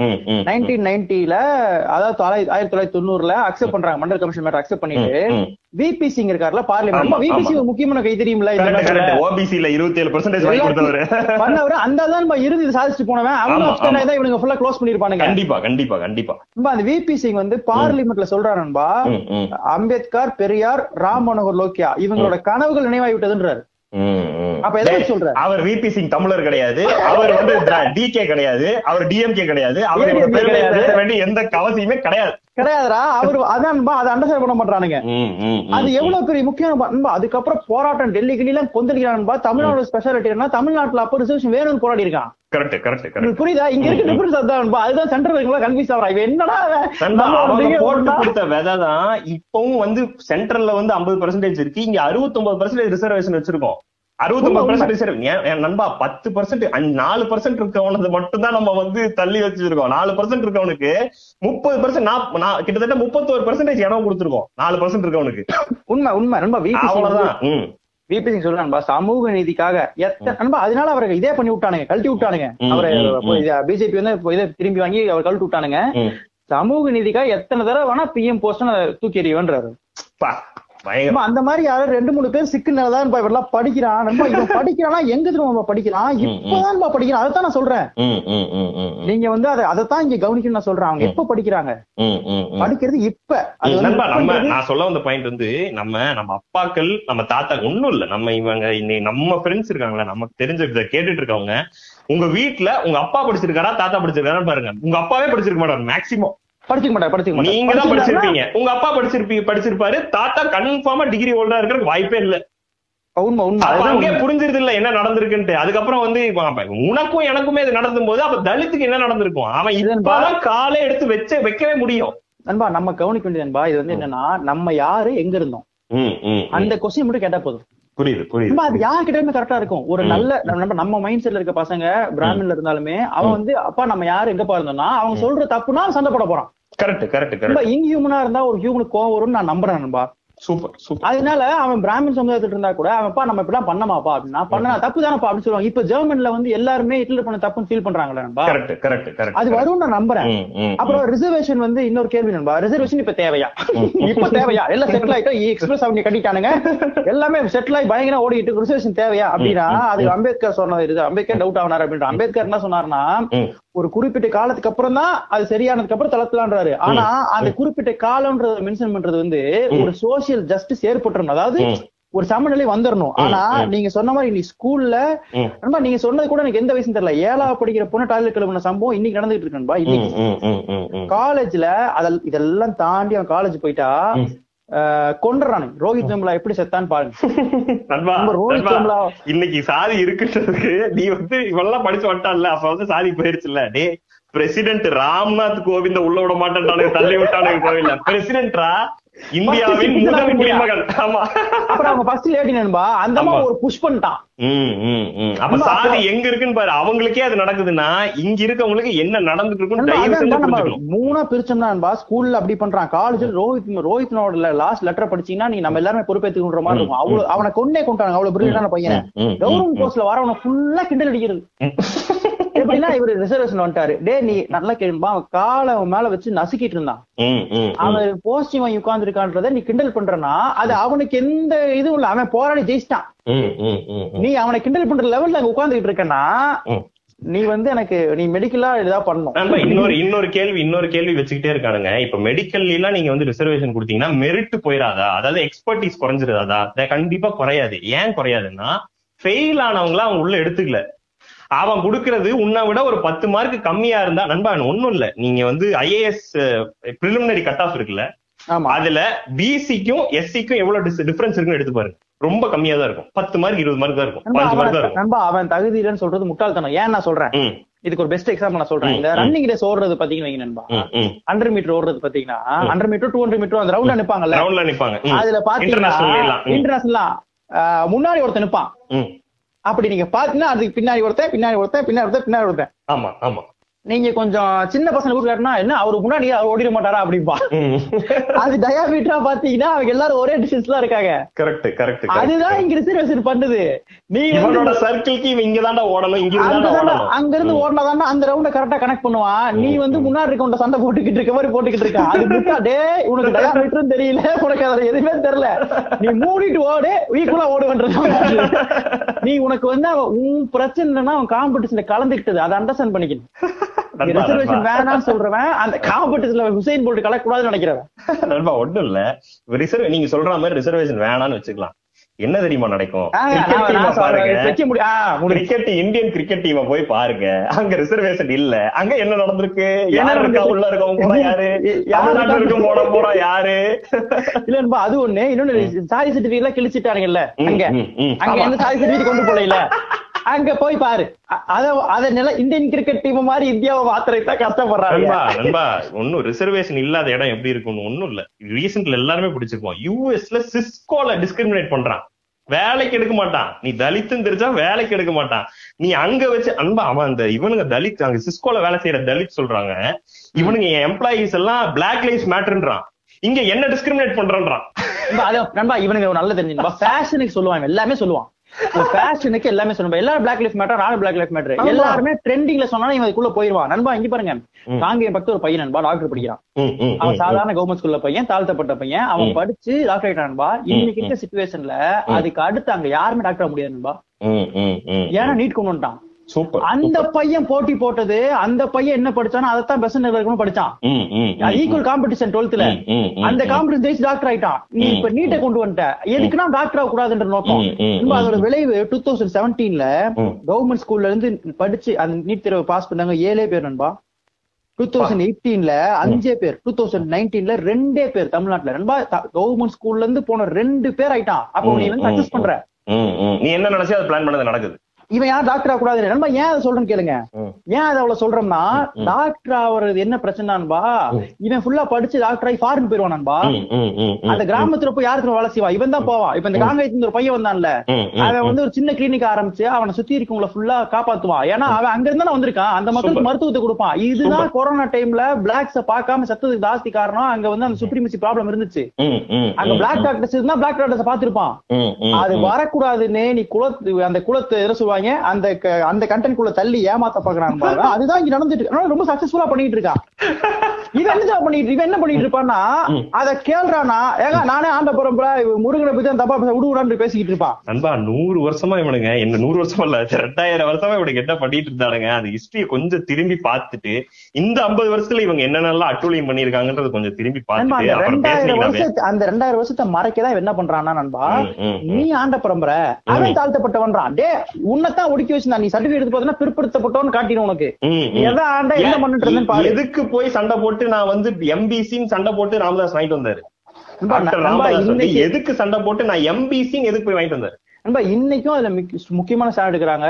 அதை யூஸ் பண்ணவங்க வந்து ராமதாஸும் அந்த பீப்புளும் அதை கரெக்டா யூஸ் பண்ணாங்க. கரெக்டா யூஸ் பண்ணாங்க யூஸ் பண்ணி படிச்சு மேல போயிட்டான். அன்புமணி ராமதாஸும் அன்புமணி ராமதாஸ் ஒரு மேடையில சொல்றாரு நண்பா. ஐயாவும் நானும் டாக்டர் ஆனது காரண தந்தை பெரியார். அவர் இல்லன்னா நாங்க டாக்டர் ஆயிருக்க முடியாது அவர் சொல்றாரு. அவரோட ஓன் மேடையில சொல்றாரு. அவங்க யூஸ் பண்ணி மேல போனா நண்பா இங்க இருக்க எல்லா தலைவர்களுமே நண்பா அதாவது திராவிட கழகம் உருவாகி இந்த ஃபர்ஸ்ட் இந்த ஃபர்ஸ்ட் டிஎம்கே வந்திருந்து நீதி கட்சிக்கு முன்னாடி இருந்து எல்லாருமே சோசியல் ஜஸ்டிஸ்க்காக போராடின எல்லாருமே அந்த மாதிரி தலைவர்கள் தான். ம், ம், நீங்க யாருன்னு எடுத்துக்கங்களேன்? நண்பா அன்னைக்கு வந்து யாரு எழுத்தெல்லாம் பேச வேண்டியது இருக்கு? காந்தி எழுத்து பேச வேண்டிய அப்படி பண்ணி இங்க இருக்க இது வந்து தமிழ்நாடு வந்து அறுபத்தி ஒன்பது பர்சன்டேஜ் கொடுத்த ஒரே இது நண்பா. அது. எல்லாருமே அதுல பங்கு இருக்கு. கருணாநிதிக்கு இருக்கு எம்ஜிஆருக்கு இருக்கு. ஜெயலலிதா வந்து நண்பா இங்க இருங்க. ஜெயலலிதா மிக முக்கியமான மேட்டர் பண்றாங்க நண்பா. ஹைகோர்ட்ல வந்து அந்த நைன்த் ஷெட்யூல்ல மாத்துறாங்க அதை. ஆமா ஆமா. ஒரு கிளாஸ் கொண்டு வராங்க. புது கிளாஸ் கொண்டு வந்தா இது. வந்து ஹைகோர்ட்டும் சுப்ரீம் கோர்ட்டும் இது தலையிட முடியாது தலையிட முடியாது. என்ன மூவ் பாருங்க. ம், அதனாலதான் நண்பா அவன் அறுபத்தி பர்சன்ட் தொட முடியல. ஏன்னா. இல்லனா ஐம்பது ஐம்பது பர்சன்டேஜ் தான் இருக்கணும்னு சுப்ரீம் கோர்ட் ஒரு ஸ்டேட்மெண்ட் ரிலீஸ் பண்ணிடுறாங்க சுப்ரீம் கோர்ட்டோட ஆர்டர் வந்துருது. அத தேர்ட்டி ஒன் சி கிளாஸ்ல கொண்டு வந்து நீங்க சொன்ன மாதிரி கொண்டு வந்து நிப்பாட்டினதுனாலதான் இங்க அறுபத்தொன்பது பர்சன்டேஜ் இன்னும் செல்லுபடியாகுது. இது வந்து ஜெயலலிதா பண்ணுது. அது பண்ணாங்க. நண்பா. எல்லாருமே. நீங்க அவங்க ஜெயலலிதா உங்களுக்கு கருணாநிதி ஜெயலலிதா எல்லாருமே இதுக்காக போராடி எல்லாருமே இவன். இவன் புரியாம இருக்கான். இன்னொன்னு ஏதோ எனக்கு வேணாம் நீ போ அப்படின்னு பேசுறல்ல. அது வந்து முட்டாள்தனம். அதிகாரம் அதிகாரம் நண்பா எது தெரியுமா அதிகாரம். எம்எல்ஏ போன் அடிச்சுட்டு ஹலோ அண்ணே நான் இப்படி இருக்கேன். வாங்க அது அதிகாரம் கிடையாது. நீ பொசிஷன்ல உட்கார்றது அதிகாரம். நண்பா நண்பா இதுல ஒரு காமெடி சொல்றேன் கேளுங்க. இந்த இது இந்த டைம்ஸ்ல இவனுக்கு என்னென்னலாம் பண்ணிருக்காங்கன்ற காமெடி பாருங்க. இவங்க இந்த மனு தர்மத்தை இப்படி பிரிச்சு இவங்க எல்லாம் இந்த இது பண்றாங்கல்ல இத ஃபாலோ பண்றதுக்கு இவரு காந்தி வந்து அதை ஃபாலோ பண்ணோம்னா ஈஸியா இருக்குன்றாரு கொஞ்ச நாள் கழிச்சு ராஜாஜி அதே மாதிரி ஒரு ஒரு சிஸ்டத்தை கொண்டு வராரு. குலக்கல்வி திட்டம்னு ஒரு சூப்பரா ஒரு ஐடியாலஜி ஒன்று சூப்பர் மேட்டர் நண்பா இங்க நண்பா நீங்க சொல்றதுக்கு முன்னாடி ஒரு மேட்டர் சொல்லிடுறேன். புது எஜுகேஷன் பாலிசி இருக்குல்லன்பா அதை போய் ம். நியூ எஜுகேஷன் பாலிசி வந்து குலக்கல்வி திட்டத்தை அப்படியே மாடர்னைஸ் பண்ணி பாருங்கப்பா பயங்கரமா இருக்கும் நீங்க. அதாவது அர்பன்ல இருக்கவங்க ஃபுல்லா அர்பன் ரிலேட்டட் படிங்க. ரூரல் ஃபுல்லா ரூரல் ரிலேட்டட் படிங்கன்றான் என்னடா இப்படியா நண்பா, குலக்கல்வி திட்டம் எப்படி எப்படின்னா என்ன சொல்றாங்கன்னா அது எப்படி டேர்ம் பண்றாருன்னா ஒகேஷனல் எஜுகேஷன் டேர்ம் பண்றாரு. அதாவது ஒவ்வொருத்தன் ஒவ்வொரு தொழிலை கத்துக்க. இப்ப ஃபாரின்ல எல்லாம் அவன் ஒரு தொழில் கத்திருப்பான். ஒருத்தன் வந்து மெக்கானிக் கத்திருப்பான். எவ்வளவு பெருசா படிச்சிருந்தாலுமே அவன் ஒண்ணு கத்திருப்பான் பெயிண்டிங் கத்திருப்பான். ஏதாவது ஒண்ணு அவன் ஒரு ஒரு தொழில கைத்தொழில் ஒண்ணு வந்து கத்துக்கிட்டு இருப்பான். அத வந்து இவர் சொல்றாரு. அந்த மாதிரி தான் அவனை பட்டு படிக்க சொல்றேன் அப்படின்னு சொல்லிட்டு இவர் என்ன பண்றாராம்? எல்லாத்தையும் கூப்பிடுறாரு. இந்த ட்ரெயினர்ஸ் அதாவது டீச்சர்ஸ் எல்லாம் கூப்பிட்டு உட்கார வச்சு உங்களுக்கு என்னென்ன ஸ்கில்ஸ் எல்லாம் உங்களுக்கு தெரியும்? நீங்க என்னென்னலாம் ஸ்டூடெண்ட்ஸ்க்கு சொல்லி தர முடியும்? அப்படின்னு கேக்குறான். அதாவது ஒகேஷனல் ட்ரைனிங் பண்றது உங்களுக்கு என்னென்னலாம் தெரியும் டீச்சர்ஸ் எல்லாம் எனக்கு எதுவுமே தெரியாது. எனக்கு கார்பென்ட்ரி தெரியாது. எனக்கு வந்து இது தெரியாது அது தெரியாது எதுவுமே தெரியாது. ஓகே உங்களுக்கு அப்ப உங்களுக்கு எல்லாம் இந்த எதுவுமே ட்ரெயின் பண்ண முடியாது. சரி சூப்பர் அப்ப என்ன பண்ணுங்க? காலையில இருந்து மதியானம் வரைக்கும் ஸ்கூல் படிக்கட்டும் பையன். ம். மத்தியானத்துக்கு மேல அவன் வீட்டுக்கு போய் அவங்க அப்பா என்ன தொழில் பண்றாரோ அதை கத்துக்கிட்டோம். முடிஞ்சுல. இதை பண்ணட்டும் இது பண்ண எறும்பு இரும்பு அடிக்கட்டும். எல்லாம் பண்ணட்டும். கரெக்டா இருக்குல்ல? அப்புறம் என்ன பண்ண? படிச்சு முடிச்சதுக்கு அப்புறம் சர்டிபிகேட் ஓரமா போட்டு அப்பா பண்றதே பண்ணு நண்பா அதைத்தான் சொல்றான்ல. ஒரு தச்சாம்புள்ள தச்சார்னான்னு சொல்லி இன்னைக்கு ஒரு தாத்தா பேசியிருக்காரு. ஒரு ஒருத்தர் வந்தாருங்க. அவர் வந்து இது துணி எல்லாம் துவைக்கிறவரு. அவர் என்ன கிட்ட கேக்குறாருன்னா பையன் பிஏ படிச்சுட்டான். ஏதோ வேலை வாங்கிட்டான்னு கேக்குறாரு. நான் சொன்னேன் எதுக்குங்க வேலை? நீதான் துணி துவைக்கிறீங்களா அதை ஏன் உன் புள்ளைய பண்ண சொல்லு. அப்படின்னு சொல்லிட்டு நண்பா அப்படின்னு சொல்லிட்டு புரட்சிகரம் ஆயிட்டான் எப்படி தெரியுமா? இதற்கு முன்னாடி இந்துக்கள் போய் யாரிடம் வேலை கேட்டார்களா? இன்னைக்கு பாருங்கள் வேலை கேட்க வேண்டிய நிலைமை வந்து விட்டதுன்றான் நீ வந்து நீ பிஏ பிஏ படிச்சிருக்கியா? அது உனக்கு சோறு போடுமா? ஒரு டேய் நீ எல்லாம் தப்பான கான்டெக்ட்ல பேசிட்டு முட்டா போல. உட்கார்ந்து வளர்றான் நண்பா இந்த மாதிரி நீங்க அந்த மாதிரி வீடியோஸ் யூடியூப்ல இருக்கு ஜாலியா இருக்கும். நான் வந்து ரொம்ப புழுட்டா தான் மாதிரிலாம் போட்டு நண்பா இன்னொரு கான்செப்ட் என்ன நண்பா? ம், ம், படிப்பு எதுக்குங்க? நாங்க வந்து நிலம் வச்சிருக்கோம். விவசாய தொழில் பண்ணி இங்க வந்து என்னன்னா தொழில் சார்ந்து முன்னேறவங்களும் இருக்காங்க. ஆனா அந்த ஸ்பேஸ் கொடுத்ததுமே இங்க இந்த இந்த சிஸ்டம் தான். ஏன்னா இவன் யூபி பீகார் எல்லாம் போய் சும்மா ஒரு ஏதோ ஒரு சாதி எடுத்து தொழில் சாதனை பெருசா பண்ணிட முடியாது. எதுவுமே பண்ண முடியாது. இங்கே சிஸ்டம் கொடுத்ததுக்காரனா அந்த விஷயம் தான். நண்பா நண்பா ஆப்ப இதுல எம்ப்ளாய்மெண்ட் ஆப்பர்ச்சுனிட்டில படிக்கிறதுக்கு மட்டும் இல்ல எம்ப்ளாய்மெண்ட் ஆப்பர்ச்சுனிட்டில ரிசர்வேஷன் வேணும். ஏன்னா இல்லன்னா இவன் தான் எல்லா எம்ப்ளாய்மெண்ட்லயும் இருக்கான். அவன் மட்டுமே அவங்க ஆளுங்களை மட்டுமே எடுத்துக்குவான். நீ உள்ளே போக முடியாது. எக்ஸாம்பிள் கிரிக்கெட் உண்மை உண்மை. அதான் சொல்றேன். நண்பா நண்பா என்னன்னா நீ வந்து பொசிஷனுக்கு வந்து உட்கார்ந்து நீ சுப்ரீம் கோர்ட்ல ஒரு ஜட்ஜ் ஆகுறதோ ஒரு லாயர் ஆகுறதோ கலெக்டர் ஆகுறதோ அதாண்டா பதவி அதுதாண்டா அதிகாரம். நீ ஆண்ட பரம்பரையா இருந்தாலுமே கழுதை அதை பண்றா. அதுதான் ஆண்ட பரம்பரை ஆண்ட பரம்பரைன்னு சொல்றது பாயிண்டே கிடையாது. நீ ஆண்ட பரம்பரையா இருக்கலாம். இப்ப நீ எங்க இருக்க? உன் சொந்தக்காரங்க எல்லாம் எங்க இருக்காங்க? நீ சொல்லப்படுற உன் சாதி மக்கள் என்ன பண்றாங்க என்னவா இருக்கு? அதுக்கு நான் நண்பா நீ வந்து நீ சாதி பெருமை பேசுற. சரிடா ஓகேடா. சாதி பெருமை உன்ன முன்னாடி தலைவர்கள் இருக்காங்கல்ல. அவங்க எதுக்காக போராடினான்னு அதுக்காவது போராடுறா. டிக்டாக். பண்ணாதடா. அதுக்காவது அதுக்கு விட்டா வரமாட்டான் நண்பா. இவனை வந்து ஏமாத்துறான் நண்பா மேல உட்காந்துட்டு நண்பா அவனுக்கு புரியல. இவன் இப்ப நம்ம எங்க இருக்கோம்? டேய் அப்புறம் நல்லா புரிஞ்சுக்க வேண்டியது இதுல அதிகம் பயன்பெற்றவர்கள் ஓபிசி தான். ரிசர்வேஷனால அதிகம் பயன்பெற்றவர்கள் வந்து ஓபிசி தான். நண்பா அவங்க நண்பா இன்னொரு விஷயம் நண்பா பல எஸ்சி எஸ்டி பீப்புள் இருக்காங்க நண்பா பரவி இருக்காங்கல்ல. நண்பா, அவங்களுக்கு இதெல்லாம் தெரியவே தெரியாது நண்பா. நண்பா அவன் ஒரு குட்டி பையன் ஒரு பிப்த் படிக்கிற பையன்கிட்ட போய் உன்னை ஏன்டா யாருமே தொட மாட்டாங்கன்னா தெரியலன்னு சொல்றான் நண்பா. நண்பா அது அந்த பெயின் உங்களுக்கு புரியுதா. பீகார் பக்கத்துல ஏதோ ஒரு இதுல ஒரு கிராமத்துல உன்னை தொட்டா ஏன்டா போய் குளிக்கிறானுங்க தம்பி? உனக்கு ஏன்- உன்னை ஏன்டா தொட மாட்டாங்கன்னா. எனக்கு தெரியலன்றான். அவனுக்கு தெரியாது நண்பா அவன் ஆறாவது படிக்கிற பையனுக்கு என்ன தொட மாட்டாங்கன்றத வச்சுக்கிட்டு இருக்கான். நான் சொல்றேன் டூ தௌசண்ட் டுவெண்ட்டில தொடமாட்டான். அப்படிதான் இருக்கும் போல. அப்படின்னு அவனும் நம்புறான். அவன் நம்புறான்பா அவன் எங்க இருந்து போய் அவனுக்கு அவனுக்கு ரிசர்வேஷன் என்னடா தெரியும். அவனுக்கு இன்னும் ரிசர்வேஷன் போய் சேரவே இல்லை நண்பா இவனுக்கு. பேசிட்டு இருக்கானு ரிசர்வேஷன் வேணுமா வேணாமான்னு சிட்டிக்குள்ள உட்காந்து உளறிக்கிட்டு இருக்கானுங்க. நல்ல வேலை கெட்ட வார்த்தை. ஆனா ஆனா அது வந்து போய சேரல. அவன் இன்னும் யூஸ் பண்ணவே ஆரம்பிக்கல. அவனுக்கு தெரியவே தெரியாது. நீ நண்பா அப்படி மீறி படிச்சு வரவனே கொள்றானுங்க நண்பா. ரோஹித் வெமுலா மாதிரி. அவன் எல்லாம் விட்டுருந்தா அவன் இன்னொரு இடத்துக்கு போயிருப்பான். அப்போ அந்த டிஸ்கிரிமினேஷன் புரியணும்ல நம்ம அந்த. இன்னசென்ட் தான் நண்பா இன்னொரு மேட்டர் நண்பா. நம்ம அப்படி இல்ல. நான் படிச்சிட்டேன். இப்ப எங்க அப்பா சொத்து இருக்கு இடம் இருக்குன்னு நம்ம பேசணும் வச்சுக்கோங்க. நம்ம பசி தீந்துருச்சு. ஊர்ல இருக்க பசி எல்லாம் ஒளிஞ்சுன்னு நினைச்சுன்னா அது ஒரு மனநோய். அதுதான் அதுதான். நண்பா நான் எனக்கு இது நடந்துட்டு இருக்கு என் கண்ணு முன்னாடி இது நடக்குதுன்ற அந்த அனக்டோட்டல் எவிடன்ஸை வச்சு தயவு செஞ்சு பேசாதீங்க. என்ன நடக்குதுன்னு இன்னும் கொஞ்சம் டெப்தா பாத்தீங்கன்னா புரியும். இவனுக்கு சிட்டியில உட்கார்ந்து பேசுறவங்க தான் நம்ம இதை பேசுறான். இதுல உட்கார்ந்து கிராமத்துல உட்கார்ந்து பேசுறான் உனக்கு தெரியும் அவன் உடனே பேசுறான். அவன் வேணே பேசுறவனா நான் டீனே விட்டேன் அவன் அவனை. விட்டுருவோம். சிட்டியில உட்கார்ந்து பேசுறவன் தெரியாம பேசுறான். இவன் என்ன நினைச்சிட்டு இருக்கானா மால்ல எல்லாரும் ஒரே மாதிரி தானே ட்ரெஸ் பண்ணிட்டு போறான். இதுல என்ன பிரச்சனை? மால்ல யாரையும் டிஸ்கிரிமினேட் பண்ணலையே நினைச்சிட்டு இருக்கான் அவன். நினைச்சுக்கிட்டு இருக்கான். அது வந்து. அது கிடையாதுடா இந்தியா. இந்தியான்றது வேற. திருச்சியில டீ கடையில திருச்சி பக்கத்துல மதுரை பக்கத்துல டீ கடையில தலித் மக்களுக்கு வேற டம்ளர். இன்னைக்கு. இன்னைக்கு அவன். அவன் இந்த ஊருக்குள்ள வரும்போது சைக்கிளை விட்டு இறங்கி தள்ளிட்டு தான் வரணும். தோல்ல இருக்க துண்டை எடுத்து க- இடுப்புல தான் கட்டணும். இன்னைக்கு நடக்குது. ரெண்டாயிரத்து வருஷத்துக்கு முன்னாடி இருந்ததை இன்னைக்கும் ஃபாலோ பண்றான்றதே எனக்கு புரியுறது இல்ல அதுக்கு வந்து ஸ்பெஷல் அறிவெல்லாம் வேணாம். நகை கண்ட அளவுக்கு அறிவு இருந்தா போதும். அதை நீ வந்து யோசிக்கணும்ன்றத மேட்டர் நண்பா இன்னொன்னு இன்க்ளூசிவ் growth ஒண்ணு இருக்கு நண்பா. தமிழ்நாடு வந்து இதுல முக்கியமான ஒரு பொசிஷன் வகிக்குது. ஏன்னா இங்க எல்லா தரப்பான பீப்புளும் சேர்ந்து வளர்றான். ஏன்னா அறுபத்தொரு பர்சன்ட் கொடுத்து படிக்க வைக்கிறான். இது வந்து ஒரு முன்னோடி நா- மாநிலமா மாறுது நண்பா அதுக்கு யார் காரணம் தேடி படி நீ இன்னைக்கு. திட்டுற எல்லாமே உனக்காக போராடினவன். அதுதான் இங்க இருக்க முக்கியமான மேட்டர். எதுக்குமே போராடாம நீ வந்து சும்மா ஏதோ ஒரு முருகனை திட்டாருன்னா முருகனை அவர் காப்பாத்திப்பாரா அவர்தான் வெயிட் கைன்றல அவர் பாத்துப்பாரு. இங்க உன்னை வந்து பின்னாடி ட்ரௌசர் அவுத்து அரோகரா சொல்லிக்கிட்டு நண்பா, இருக்கீங்க அழகா இது இது ஓடிட்டு இருக்கும்போது இந்த பக்கம் பாத்துக்கிட்டு இருக்கும்போது நீங்க சொன்ன மாதிரி ஓபிசி பேண்ட் அவுத்து விட்டான் நீட்டா ஓபிசி ஓபிசிக்கு மெடிக்கல்ல ரிசர்வேஷன் கிடையாது. கொண்டு வந்துட்டான். அவன் நினைச்சது அப்படியே மெதுவா சாய்க்கிறான் பாரு. டேய் வெற்றி வேல் வீரவேல் கத்த விட்டான். பா ஃபுல்லா கத்திக்கிட்டு இருக்கா முன்னாடி. பின்னாடி ஃபுல்லா அருணா கயிறுல ஃபுல்லா நீண்ட கழட்டி அப்படியே ஓடிட்டா. எங்க என்ன திட்டுறானுங்கன்னா பெரியார் தானே இதெல்லாம் ஆரம்பிச்சு வச்சதுன்னு அவரை திட்டிட்டு இருக்கான். ஆமாண்டா, திட்டுறாரு. ஆமாண்டா டேய் ஆமாண்டா பெரியாதுன்னு ஆரம்பிச்சாரு ஆனா அவர் வீரவேல் பச்சடி ஆரம்பிச்சு வைக்கல. உன்னை படிக்க வச்சு ஆரம்பிச்சு வச்சாருப்பதான் மேட்ரு அது இப்படி புரியவே மாட்டேங்குது. நான் எனக்கு வந்து நான் வந்து பெரியாரிஸ்ட் கிடையாது. அவரோட கொள்கைகள் எனக்கு உடன்பாடு இருக்கு. அவரோட அவரோட ஐடியாலஜி எனக்கு நிறைய பேருக்கு பிடிக்கும். கரெக்ட் பெரியாரு ஓஷோ இந்த மாதிரி நிறைய பேர் இருக்காங்க.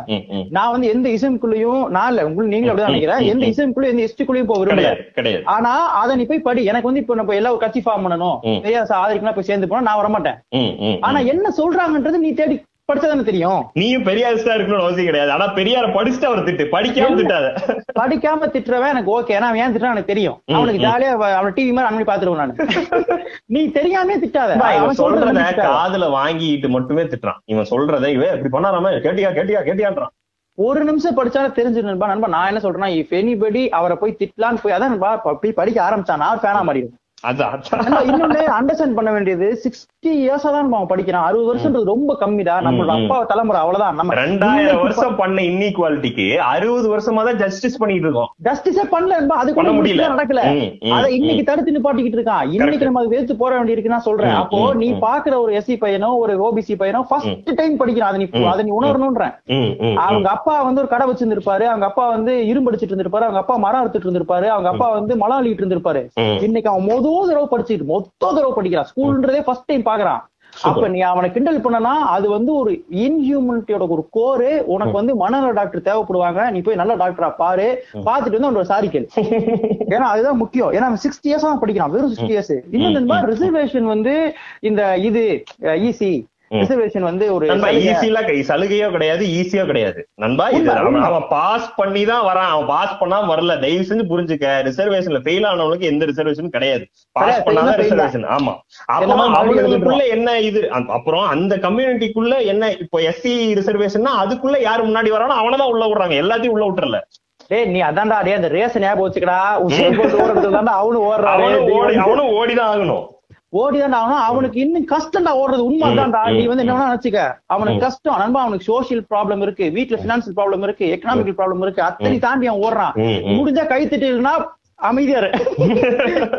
ஏன்னா கைக்கு ஒரு மாதிரி ரைமிங்கா கெட்ட வார்த்தை வந்துருச்சு. நான் வேற இப்படி படிக்கிட்டு இருக்கேன்.